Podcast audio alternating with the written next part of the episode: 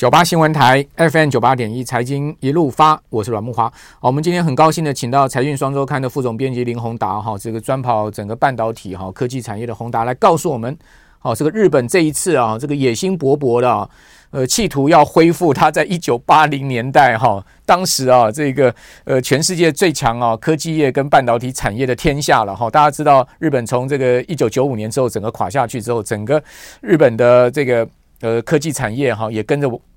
这个明显的走下坡，几乎啊，哦，把它这个科技产业哈，在半导体的发展哈，拱手让给了其他国家。当然，日本还保留了非常强大的这个半导体的材料哈。呃，这个高阶的材料跟设备的部分，但那整个半导体的这个代工生产的部分呢，几乎已经全是拱手让给其他国家。可是你回想哈，日本在一九八零代年代那时候是全世界最强的这个科技呃王国了哈，科技产品的王国哈。但这一次呢，日本似乎也重新发现了哈，这个半导体产业、科技产业对一个国家发展的重要性，企图啊把这个主控权再拿回来，会不会成功呢？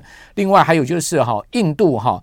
这个上半年呢，今年上半年派了四个团来台湾访问哈，十月还有中央级的官员来接棒哈，频频来向台商招手哈。印度为什么要把台商拉去？而且呢，最主要是要拉半导体产业去啊。这个整个台商现在目前呢是全世界在抢哈，呃，包括到这个墨西哥投资啦，包括到印度投资，但是呢分得这么散哦，到底哪一个地方的投资？包括日本才是对台湾半导体产业开枝散叶最有利的呢。好，今天我们一并来请教宏达。宏达你好，是木华好，各位听众朋友大家好。好，还记得这一九八零年代到一九九零年哦，这这段时间是 Japan Number One 嘛？对，哦，松下幸之助嘛，哈，Panasonic 哈，哇，这个都是这个全世界最强大的这个科技产业，对不对？每个商社都有自己的半导体部门。我记得那时候。台湾的刚刚发展这个消费电子的时候啊，台湾的这些大大厂的这个厂长老板要到日本去哈，像 Panasonic 这样的厂哈，可能连个科长都见不到。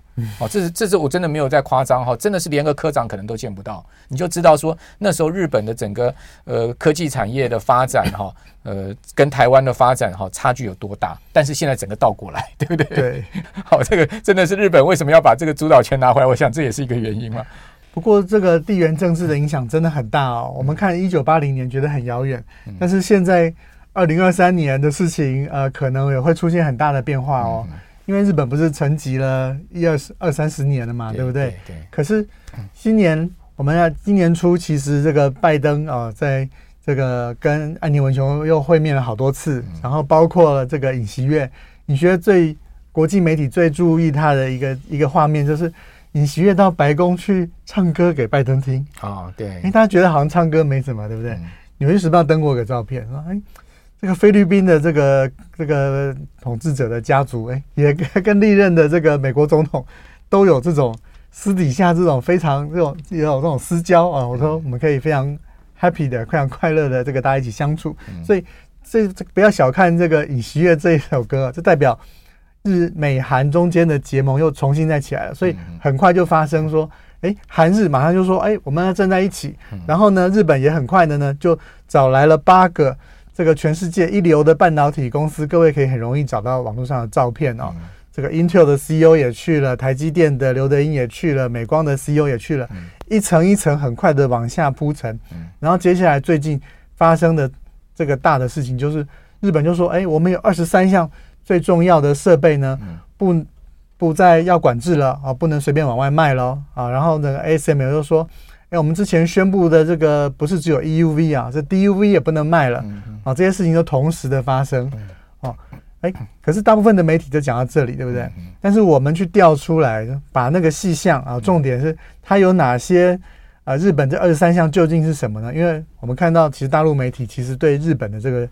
这个禁售的这个事情，其实也相当担心。然后说，这个影响力不亚于这个啊，这个 ASML 的影响。就说它甚至整个呃四十迈奈米以下会断供啊。哦，这个成熟制成四十奈米以下会断供了。因为啊，各位知道，其实曝光机 ASML 最强，对不对？对。哎，它有九十二 percent 的市占率。嗯。但是还有七 percent 在日本人手上。这一次这个管制的半导体设备里面，那七 percent。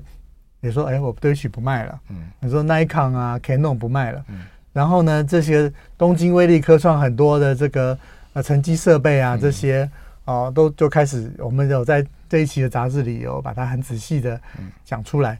那这两个加在一起之后，就是我们的看法，就是说，以前大家回忆一下，在这个川普的时候，就是对某些公司，哎，我就对华为说，哎，你不能用台积电啊的这个制程，就以为觉得，哎，这个半导体战争到这里嘛。嗯我们觉得这是打点，打点不行，然后来开始打链。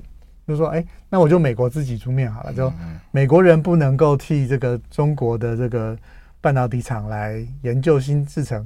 哎，结果看起来好像好像这个继续加码哦，就要到今年是我们看到是打整个供应链。为什么说整个供应链？因为美日加荷兰、欧洲一起对开始要对半导体的设备就开始禁运，就是十四纳米这个你不能够中国不能够跨过那个。先进制程的这条线是越画越严，那那个日本再起的过程里面要付一个代价，是跟中国中间的关系在半导体这边会变得比较紧张。嗯，好，这二十三项设备哈，大家可以上网去看哈，它其实呢都是一些呃半导体整个制程里面不可或缺的设备，对不对？好，那一下。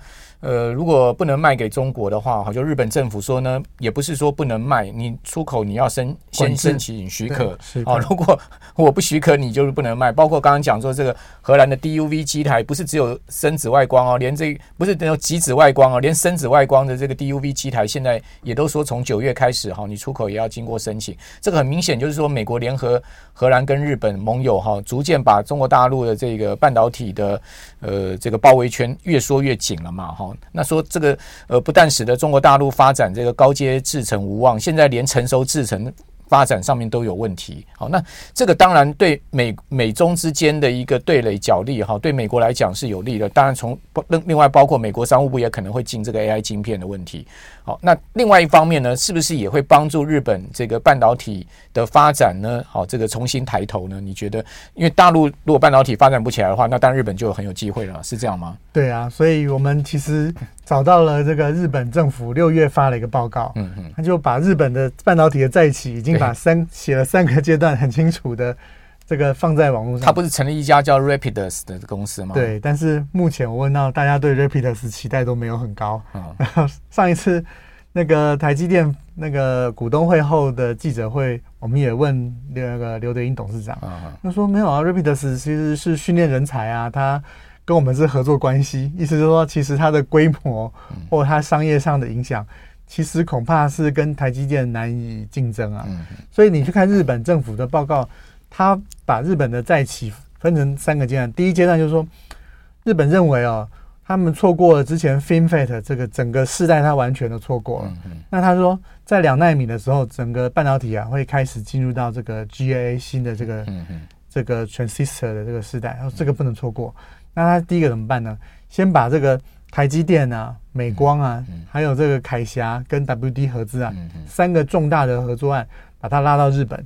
因为日日本有设备有材料，但是在制造上面却比较弱，所以这三个这个投资案，他就刚好帮他把头接上去。所以当台积电在这个熊本开始运转，然后甚至可能有二厂的这个出现的状况之下，其实日本的这个半导体的整个的链就会运作的比较顺畅。那后面他就要继续来培养第二阶段跟第三阶段就是。我要在这个基础上去培养我一些强大的公司，嗯，培养一些可以弯道超车的技术，嗯嗯。好，那另外一个消息就显示说，连立基电都要到日本去这个设厂了。对对，因为因为各位你看哦，这日本政府的报告，他就是说，哎，我要联合像 JSR 做光阻剂啊，那东京威力啊，这个全世界除了应材之外很重要的半导体设备公司组一个队，啊。那他要发展什么呢？嗯、这个先进的封装，嗯、哦，我们我们都知道，最近这个台积电这个 CoWAS 是供不应求。对，那先进封装是这个未来很热门的嘛？嗯、那他就说，我后面呢还有，你看他这里都画来基板啊，我要培养人啊。如果各位要投资日本半导体，可以去参考报告啊。对，这些都是他认为这个值得他去投资跟。帮助的对象，比如说，所以所以有日本的公司，但主体还是以日本公司为主，然后再加上像台商啦，哈，哦，台或者说美商，台积电在这里，EBIDEN，你看，跟他合作，对，哦，那 EBIDEN 呢，其实现在各位去查，它有些开始扩厂的计划，以前日商都比较保守嘛，对啊，对，扩厂很少，日本都企业都不想资本支出啊。但是现在瑞萨跟这个 Ibiden 现在在日本就开始大力的扩厂，然后呢，嗯、现在还有一个重要就是凯霞呢跟 WD 正在谈合并，嗯，合并之后呢，日本就第一个从记忆体这边想要说站起来，嗯，哦，我觉得以前这个记忆体都韩国太强了嘛，对不对？嗯嗯、可是这个日本人就说，哎，就我这个才是我才是老祖宗啊，是不是？所以他也要把他这个主导权拿回来，嗯、这一切都是跟着地缘政治从拜登跟这个岸田信雄后面之后。才短短的这么几个月时间发生的事情，所以他现在策略就是说，您刚刚讲一个就是这个高阶封装的部分，对不对？对，另外一个就是你刚刚讲记忆体的部分，可能 NAND 的部分，对不对？对。好，那另外一个就是它 CIS 的部分，这个也是它的强项嘛。那 CIS 就是最主要就是熊本像日这个台积电要做的东西嘛。在这个报告里哦，日本人也检讨说，哎，为什么我失落三十年呢？他们的答案是说，因为我们都把很多东西外包出去，所以自己的技术都没有累积。好。那个，我们这边先休息一下哈，等一下回来我们继续这个话题。九八新闻台 FM 九八点一财经一路发，我是阮木华。好，台积电哈，这个三纳米的最先进的制程，现在产能利用率是百百分之百哈，可见这个三纳米的呃订单确实是满了哈。那另外呢，呃，它的五纳米哈，先前产能利用率是掉到只有这个呃五成六成哈，现在也慢慢爬回将近七成了。好，所以在高阶制程的部分，我们看到哎，整个景气哈，包括订单确实是呃有在有有有在有在往上走走走的一个情况哈。当然，成熟制程的部分还是比较 slow 了哈。呃，不过我想。比明年应该会渐渐的哈开始也好转。那问题是说，这个整个半导体的代工哈，代半导体的制造最重要，未来的兵家必争之地还是这个高阶制程。比如说，我们讲说，呃，辉达的 H 一百晶片吧，如果没有台积电的四纳米工艺的话，这个晶片也出不来嘛。哦，包括苏姿丰来台湾哦，据说哈，它的 MI 三百 X 哈也 delay 哦。那到底做得出来做不出来，还是要看台积电啊，对不对？所以大家还是要往高阶制程这个块走啊。那刚才宏达讲到说，韩国也也要往这个高阶制程走。三送说，哎，你看我三三纳米哈，这个领先台积电出来，但问题是你没有 CoWoS 啊，对不对？好，这这个就是。另外，高阶制程还要有高阶的封装配合，好，这个整个供应链是不可少。那日本也雄心勃勃说，我要往两奈米走。刚才讲说那个要要这个 FinFET 缺席嘛，我下一个世代的高阶制程我一定不能缺席嘛。但问题是真的能做得到吗？日本这样子一个雄心企图，你刚刚给大家秀了哈，这个国家战略三步骤，对不对？真的能把日本整个半导体的 glory 拿回来吗？其实是看起来不太容易。我们问了一圈，大家认为在高阶的制程这边要取代台湾，真的是难上加难啊。所以你看，这个日本的战略虽然是这样写哦，但是其实它第一步骤如何填空恢复荣光的关键，对，还是再把台积电邀请到熊本去设厂这件事，它才有办法快速的赶快在本土能够制造，接上它原来的步骤。它其实给台积电补贴不少哦。对对，因为给的多嘛，所以。所以台积电也愿意去，对，而且同时日本还拿出来另外一个很有吸引力的是它的材料技术，对，所以我听说台积电在 CoWoS 先进封装这边这两年的技术是大幅领大幅要进，嗯，好，那这也是现在三星都掉掉的一个主要原因，对不对？对，所以大家交大家交换嘛，所以所以我觉得台积电的这个发展还是相当的这个稳定了哈，那只是说，哎，这个大家。我们看到欧，我们这次整理说欧美日大家都在扩厂啊，我们在想，难道就只有说把这个现有的做一做就结束了吗？那未来十年的这个大大机会在哪里？我们其实看到麦肯锡一个报告，到二零三零年的时候会有一兆的这个半导体的市场，那现大概比现在可能在成长接近接近一倍。去年五千亿嘛，对，这美金了哈，对美金那。呃，当然可能因为这个呃 GDP 的影响，看可能加减多少，但是大家还是认为这是成长。那我为什么讲这个呢？因为讲日本的报告里面就点出了几个未来会成长的重点。哦，第一个关键来了，他就讲说，哎，光哦光电的融合，就是说我怎么样让提升这个能源的效率哦。他就说，他举个很重要的数字，他说。如果按照我们用 AI 这么耗电的方式哦，到以后到二零五零年甚至这个在以后，日本用 AI 所需要的电可能会超过它整体发的电哦。所以就像这个台积电电电不够，对，就台像台积电董事长刘德英所讲的，未来半导体发展是看谁能够更有效的用电，然后功耗这些能够降低。所以呢，你会看到不管欧美日中，大家常常在投的就是。化合物半导体，提升使用能源的效率；先进制程也可以提升使用的效率。那光电融合呢？它的意思是说，如果我用光先去代替电来传输速度，它做到晶片里面哦，包括晶片里面都是用光在传哦，这样可以省下四成的电力。所以很多新技术，这是不是现在在讲什么 CPU 啊，什么呃供封装这样的概念？嗯，封装还是另外一个，他讲的就是像细光计划，就是说我让细发出光来，然后我的这个直接我用我的晶片就可以传输，就更更节能的去传输这个资料。但是这个应该还要相当的时间了，因为我们现在欧美日大家都在大投资嘛，那一定是要能够十年后大成长的机会，对我才能够符合我国家战略。所以光电融合是一个未来发展的很重要的方向。对，那。呃，其他的像车用跟 HPC 这个大家都已经看到了，但是如何节，只要是能够帮助节能，然后能够提升能源使用效率的运算，嗯，那个都是有前途的。好，所以这个呃运算越快速哈，它所耗的能哈跟这个热哈，就是现在目前大家积极要解决的。你现在讲 AI 就开始讲到对啊，散热的问题啊，还有节能的问题啊，对不对哈？